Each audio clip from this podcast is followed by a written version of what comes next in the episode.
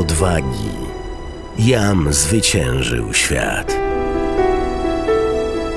Rekolekcje radiowe według metody świętego Ignacego. Tydzień drugi.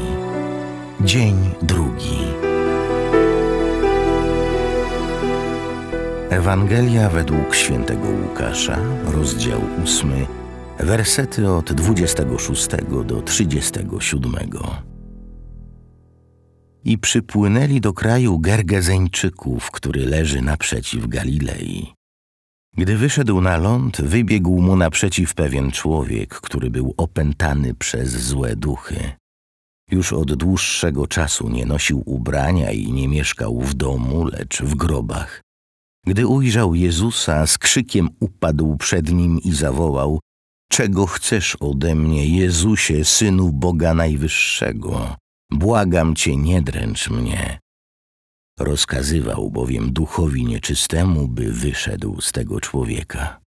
Bo już wiele razy porywał go, a choć wiązano go łańcuchami i trzymano w pętach, on rwał więzy, a zły duch pędził go na miejsca pustynne. A Jezus zapytał go, jak ci na imię?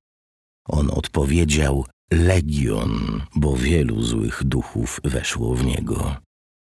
Te prosiły Jezusa, żeby im nie kazał odejść do czeluści. A była tam duża trzoda świń pasących się na górze. Prosiły go więc złe duchy, żeby im pozwolił wejść w nie. I pozwolił im.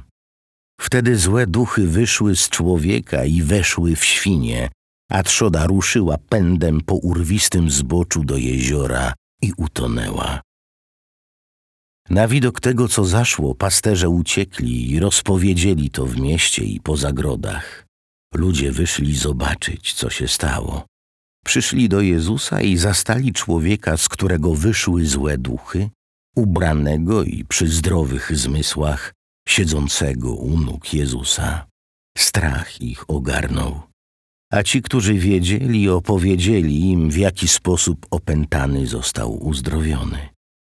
Wtedy cała ludność okoliczna Gergezeńczyków prosiła go, żeby odszedł od nich, ponieważ wielkim strachem byli przejęci. On więc wsiadł do łodzi i odpłynął z powrotem.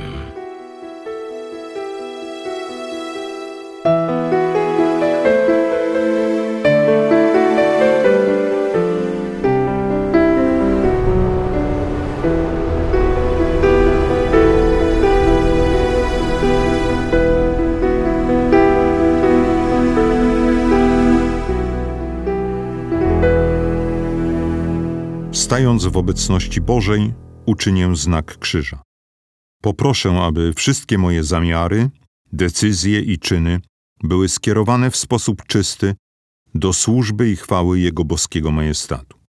Wyobrażę sobie Jezusa podchodzącego do cierpiącego człowieka.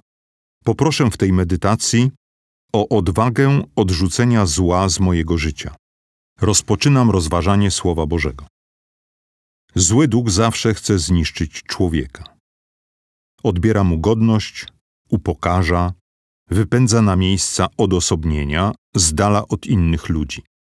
Idąc za pokusą z czasem możemy zatracić nawet własną tożsamość, świadomość tego, kim tak naprawdę jesteśmy. Tak jak Gergezeńczyk z Ewangelii, który zapomniał nawet własnego imienia. Jesteśmy kuszeni obietnicami łatwiejszego, przyjemniejszego życia. Jednak to, co przynosi zły, tylko przysparza cierpienia. Tamten człowiek został obdarzony nadludzką siłą, ale służyła mu ona tylko po to, by skuteczniej niszczyć samego siebie. Czy dostrzegam niszczące skutki pójścia za pokusą również w moim życiu?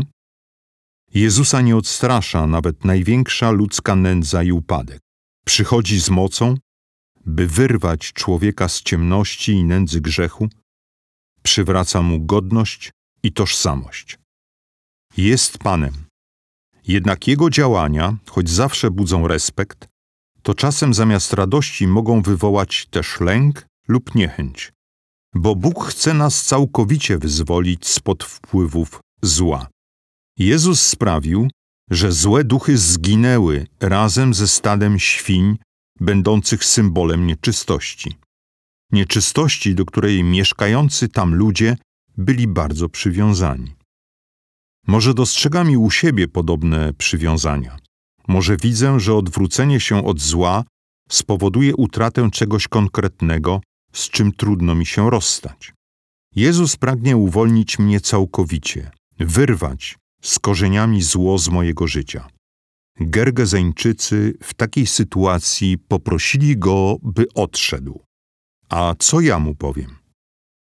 Zakończę rozważanie osobistą rozmową z Panem o tej medytacji i odmówię Ojcze Nasz.